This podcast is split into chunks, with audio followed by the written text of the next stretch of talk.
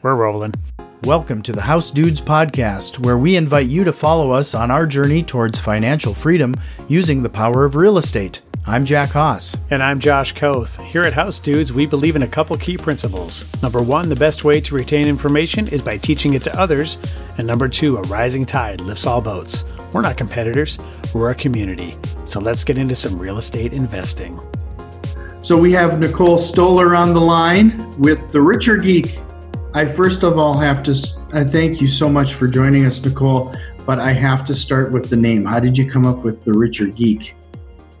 You're that's a great question. And I'm glad that you asked that. I'm excited to be here. The it's kind of a play on words. So I am in the technology industry and my podcast is focused on people in tech. While we do have a lot of real estate types of things that we talk about, we do talk about other things for building wealth. And the geek part of technology is just you know just saying hey we we geek out on it and now we're geeking out on ways to build wealth so that's where the richer geek came from and richer because as you aspire to build wealth you're becoming richer Sure. So, give us a little bit more background there. Like you, you uh, in technology, and that's kind of kismet there because Josh and I both are in technology as well, or were. So, tell us a little bit about like what you do, what led you down this path. Give us that background. Okay, absolutely. Let me let me actually just start a little bit in the beginning which is around 1999 so that was a long long time ago. And at that point in time i was just right out of college. My husband was finishing up college and i read rich dad poor dad and it was a very eye opening a book, a philosophy that I had never been taught. Nobody in my family is an entrepreneur. Everybody went to go work for a company and then retire after, you know, 40 plus years. So it was it was very eye-opening and I'm very much of an action taker. So immediately I signed us up for a real estate seminar. And we came back from the seminar which was 100% about how to find deals. And that is absolutely one aspect of real estate investing. Thing is, finding deals doesn't necessarily mean that it's a good deal and it doesn't necessarily mean that you know how to suddenly manage the property and actually make it profitable. So those were things we did not learn and we did not know and this was also a time frame when there weren't mentors that you could easily access. There wasn't there wasn't the kind of online communities that exist today and so we ended up giving the properties back, losing a ton of money, and saying to ourselves, look, if we want to be in this business, we need to learn it some way. And so my husband went to go work in property management. So I give that story because foundationally, we have always been very interested in real estate investing since that very beginning time frame. Mm-hmm. Uh, we did minor investments for a number of years, just just small, like single family, but in 2010-ish timeframe uh, i was meeting with financial planners and we were looking at retirement plan and suddenly there was such a, a range based on a number of factors outside of my control that I would need to be able to retire at 65 plus. And we're talking about things like obviously inflation, things like how the market performs, uh, how much will I really need to draw against. And there's all these assumptions you have to make based on general rules. But the, the gap between where you think you're in a pretty good position and where you're you know not in a good position is massive if you start playing with those numbers. And I said to my husband, we have we have got to ramp up our real estate investing. We have to have something that we're more in control over. So that's a little bit of the background how then we really accelerated, really focused on, you know, commercial properties and that type of thing after that 2010 timeframe. Mm-hmm. So, yeah, Tell us, tell me a little bit about that pro- progression there. You know, you started with single family homes, and now I understand you're even doing syndication for hotels and and and the like. How do you how did you make that mental transition? I mean, that's it, it isn't like playing Monopoly. I mean, uh, you're not trading three houses for one apartment building. I mean, it's there's a lot more to it, especially when dealing with pro formas and actuals and and a lot of information there. How did you, how did you manage that? And then how did you manage all of that and then maintain your full time job? I mean, there had to been a lot of extra workload. Sure. So, a couple of things. We owned when we first started those properties that we initially purchased were you know two like a duplex a triplex a fourplex those kinds of things. And, and that was back in a different different state that we don't live in today. And when we ended up just as you know over the time we just had a couple single family homes. They weren't that wasn't it was just something we knew was good to do, but it wasn't a big focus. So my husband went into property management, and in that, he was actually working for a large developer that built 600, 400 unit multifamily properties and then managed them on their own. So they, so he was never in the property management where he was dealing with a lot of different companies or different individuals. It was 100% this particular company. So he was very comfortable with multi multifamily on large scale as a result of that. It's just that we we weren't putting a ton of our own money. We weren't doing a lot to really develop our own properties for for quite some time uh, and then he took a little bit of a career detour when we came back to that that's when we really had more of that comfort level in I'll say the smaller multifamily. So uh, fourplex, sevenplex, which was actually a three and a four. We basically used 1031 and extra cash as needed to move into a 28 unit um, multifamily property, smaller apartment complex, a 50 unit apartment complex, a hotel, and then now another hotel in the process. So there was definitely a progression to your point and so many lessons learned along the way mm-hmm. which just make you smarter as you do your next deal. Sure. So, you know, the hotel thing is of particular interest because we haven't run into a lot of people who invest in the hotels. So, what kind of information and, and how is that handled differently when you're analyzing a hotel versus an apartment or or a single family home?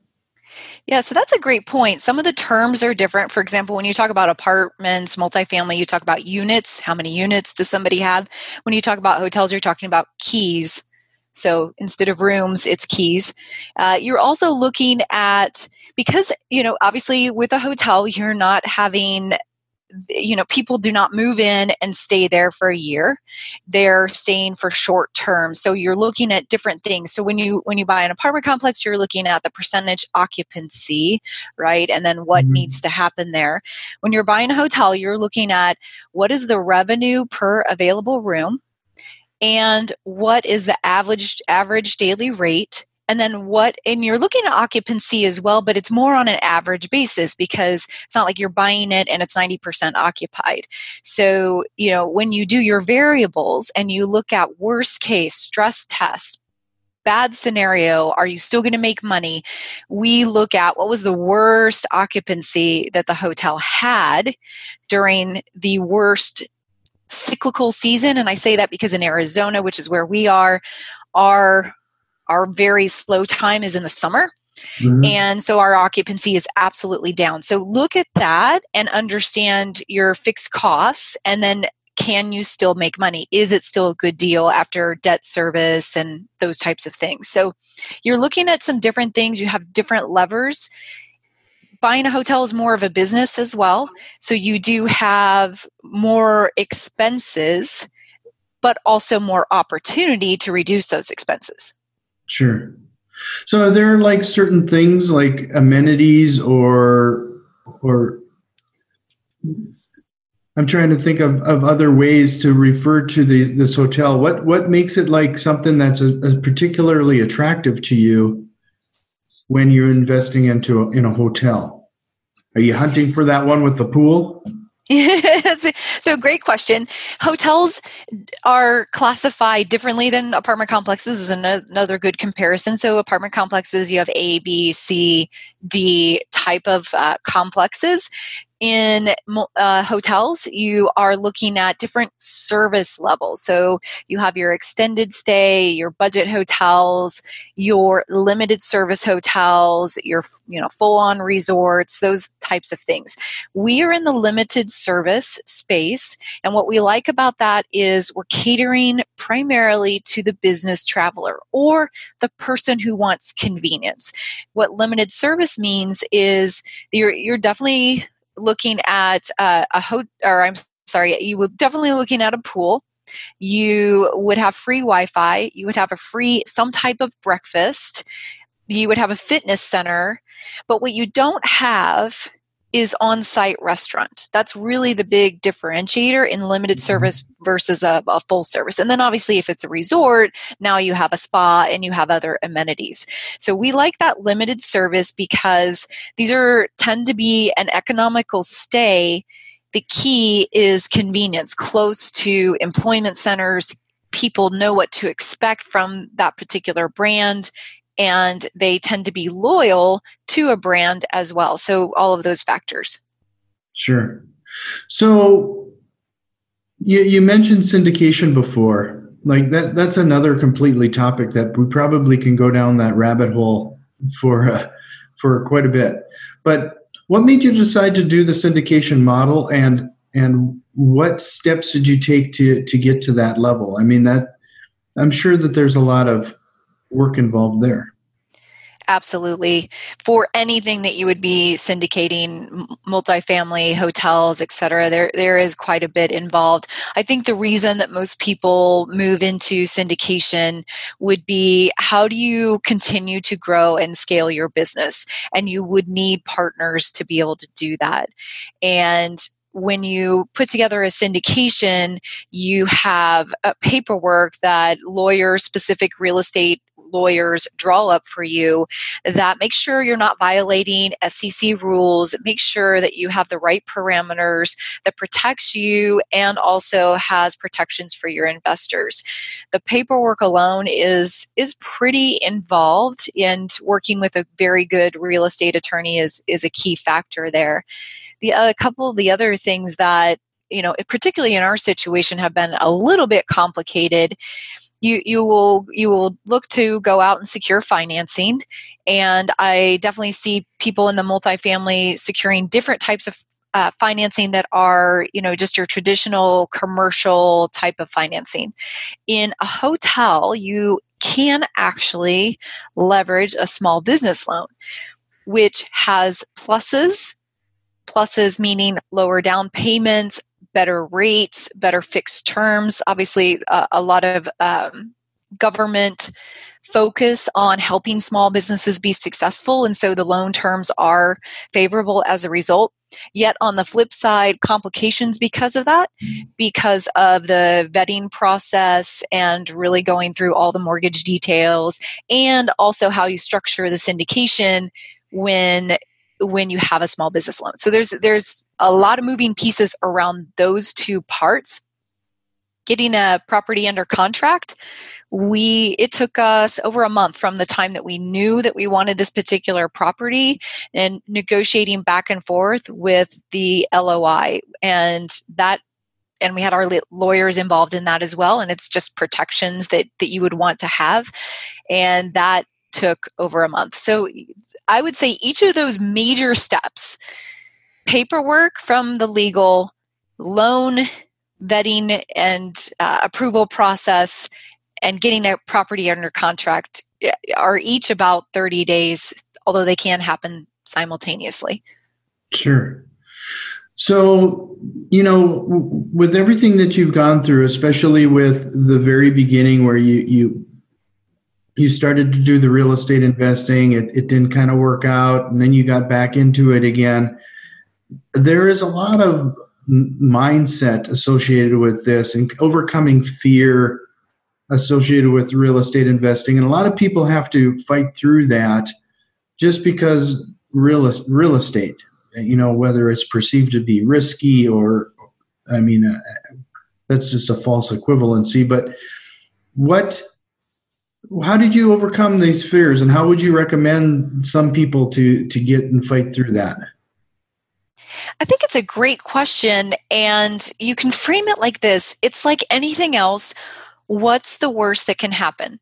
So, what you do is you prepare for that worst in this investment.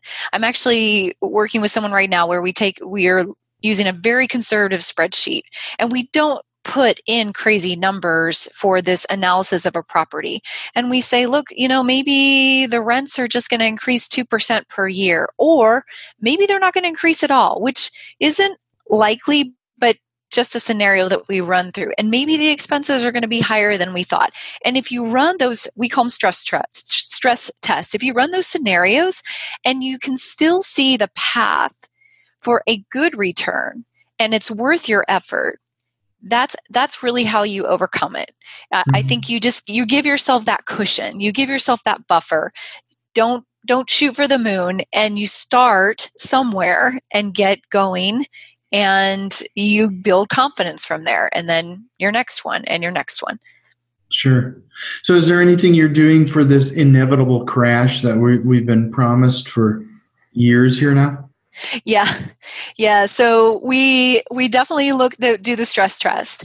And we look at during the past 15 years what is the lowest occupancy that we saw in the phoenix metro area which is where our hotels are and what is our break even? And can we still break even? Now now it's not going to be great right? Because if we're just breaking even we're not making a lot of money. But what we do know is that real estate comes back and then mm-hmm. it tends to come back even more. So if if you can make sure that you're maintaining it I, here's what i would say especially in the phoenix metro area a lot of people had bad experiences with real estate during the 2007 2008 timeframe. And reasons why is that there was a lot of speculation going on. And speculation would be an example fix and flips, which is speculating. It is, and you obviously there's some basis and some analysis that you do, but you're hoping that you can sell it for X amount. Another major area of speculation at that point in time was people that would buy houses in new developments with no intention of doing anything with the house except for selling it maybe 60 days later because appreciation. So that's speculation, no intention to rent the house, no tenants who wanted to move in there, etc. So if you buy for cash flow now and all the other things that you get are amazing extra benefits appreciation uh, as long as you have cash flow now or you can break even if things were to turn i feel really confident using that model to invest in real estate. Mm-hmm. So, with your full, are you still full time in your technical role? I am. Yes. So, how do you? How would you recommend somebody balancing this between your full time job and your and your real estate? I think to answer that question, you have to start with first a few basic questions about your situation. And as an example, where do you live? Are you in a high cost of living area where you're probably not going to be able to buy a property in that particular area? Or are you in a place where you can go? I, you would also have to ask yourself about the time commitment you have. How much time do you have to be able to manage something? Also, what kind of mentors and or network do you have? So those are some factors that play in and there's a lot of different routes you can go. So for example if you live in a high cost of living area and it's not even feasible to buy just a single family home eh, because it won't cash flow because it costs too much et cetera et cetera then you may be looking at other areas of the country and then that leads the question of how do you source and find those properties and mm-hmm. you're probably going to have to have property management in some way because you're not physically there but understand there's still a time commitment. If you have a property manager, it's not like you can just kind of wash your hands and let it go. You do have to manage your manager. If those factors don't make sense for you and your situation, then you would probably want to look at some passive types of investments where you still get tax benefits, you still get income, you still get appreciation, but you are not in charge at all of the day to day. So it kind of depends on many different variables for your situation. Sure. You know, with with everybody trying to work towards a retirement and and frankly, you know, it's becoming harder and harder and harder. Would you say that in this day and age like real estate or some form of passive income is like essential? absolutely and that's and that's why i started the richer geek actually my podcast because what happened was i had a lot of people s- that saw what we were doing around real estate investing and they wanted to sit down and chat and you know kind of meet over coffee and get some ideas the challenge is is i think people from that aren't necessarily in industry yet look at real estate investing as whatever in their mind it is for example they might think they've seen HGTV, they think it's fix and flips. Mm-hmm. They think it's long term rentals. They think it's short term rentals, Airbnb, VRBO. So, what's interesting about that is real estate is this big bucket, but there's all these individual niches underneath it. So, when people would want to meet with me, they would say, you know, hey, should I set up a short term rental and run it as an Airbnb? And the challenge I have with that is, I haven't done that. That's not the space I'm in. Just because I'm a real estate investor, now I can probably give you some good numbers and things you should think about, but I haven't done it, so I can't tell you the things to watch out for or the mm-hmm. gotchas. So what I did is I said, but I know people who do.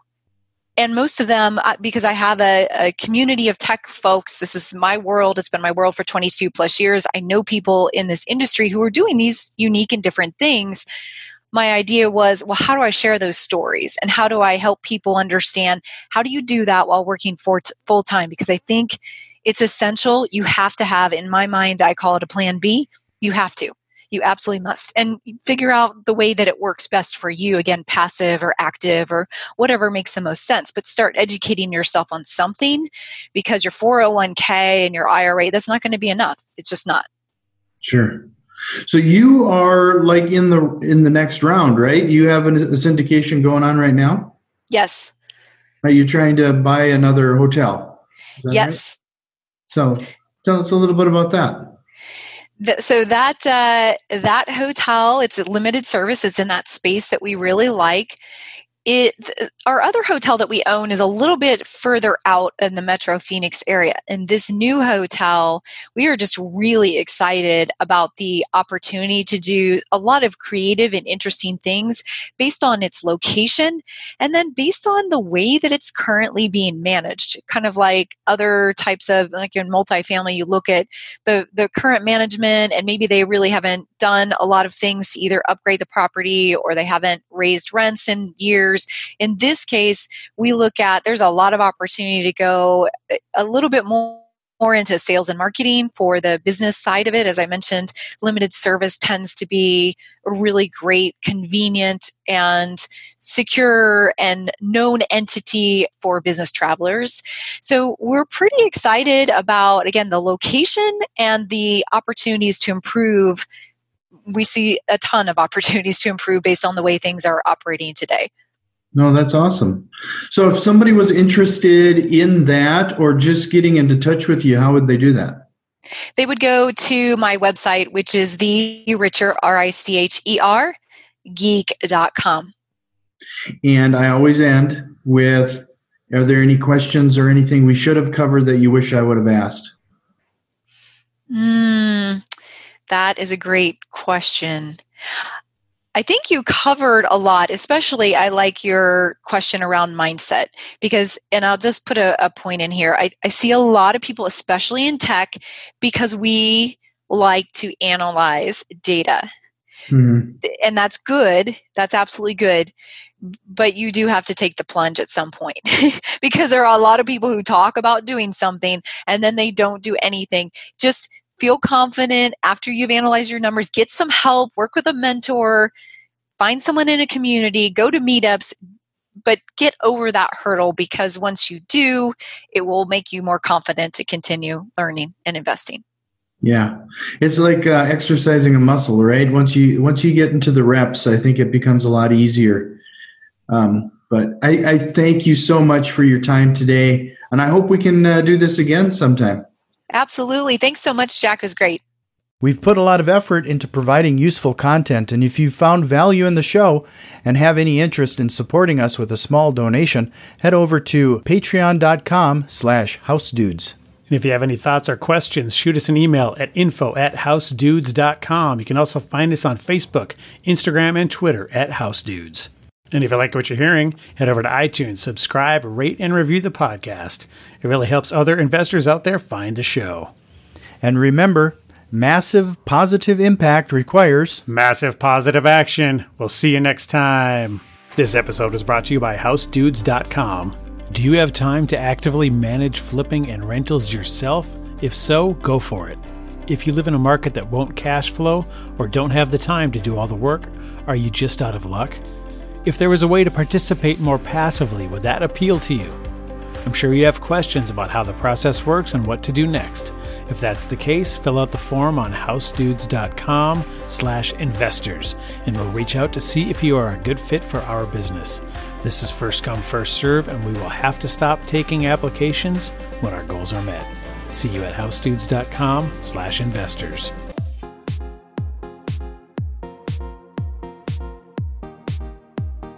I don't like to tell a man what to do with his money, but if you ain't investing in property, then you're dumber than a dummy. I'm not dumb. I'm smart. Well, buy property. That's my advice.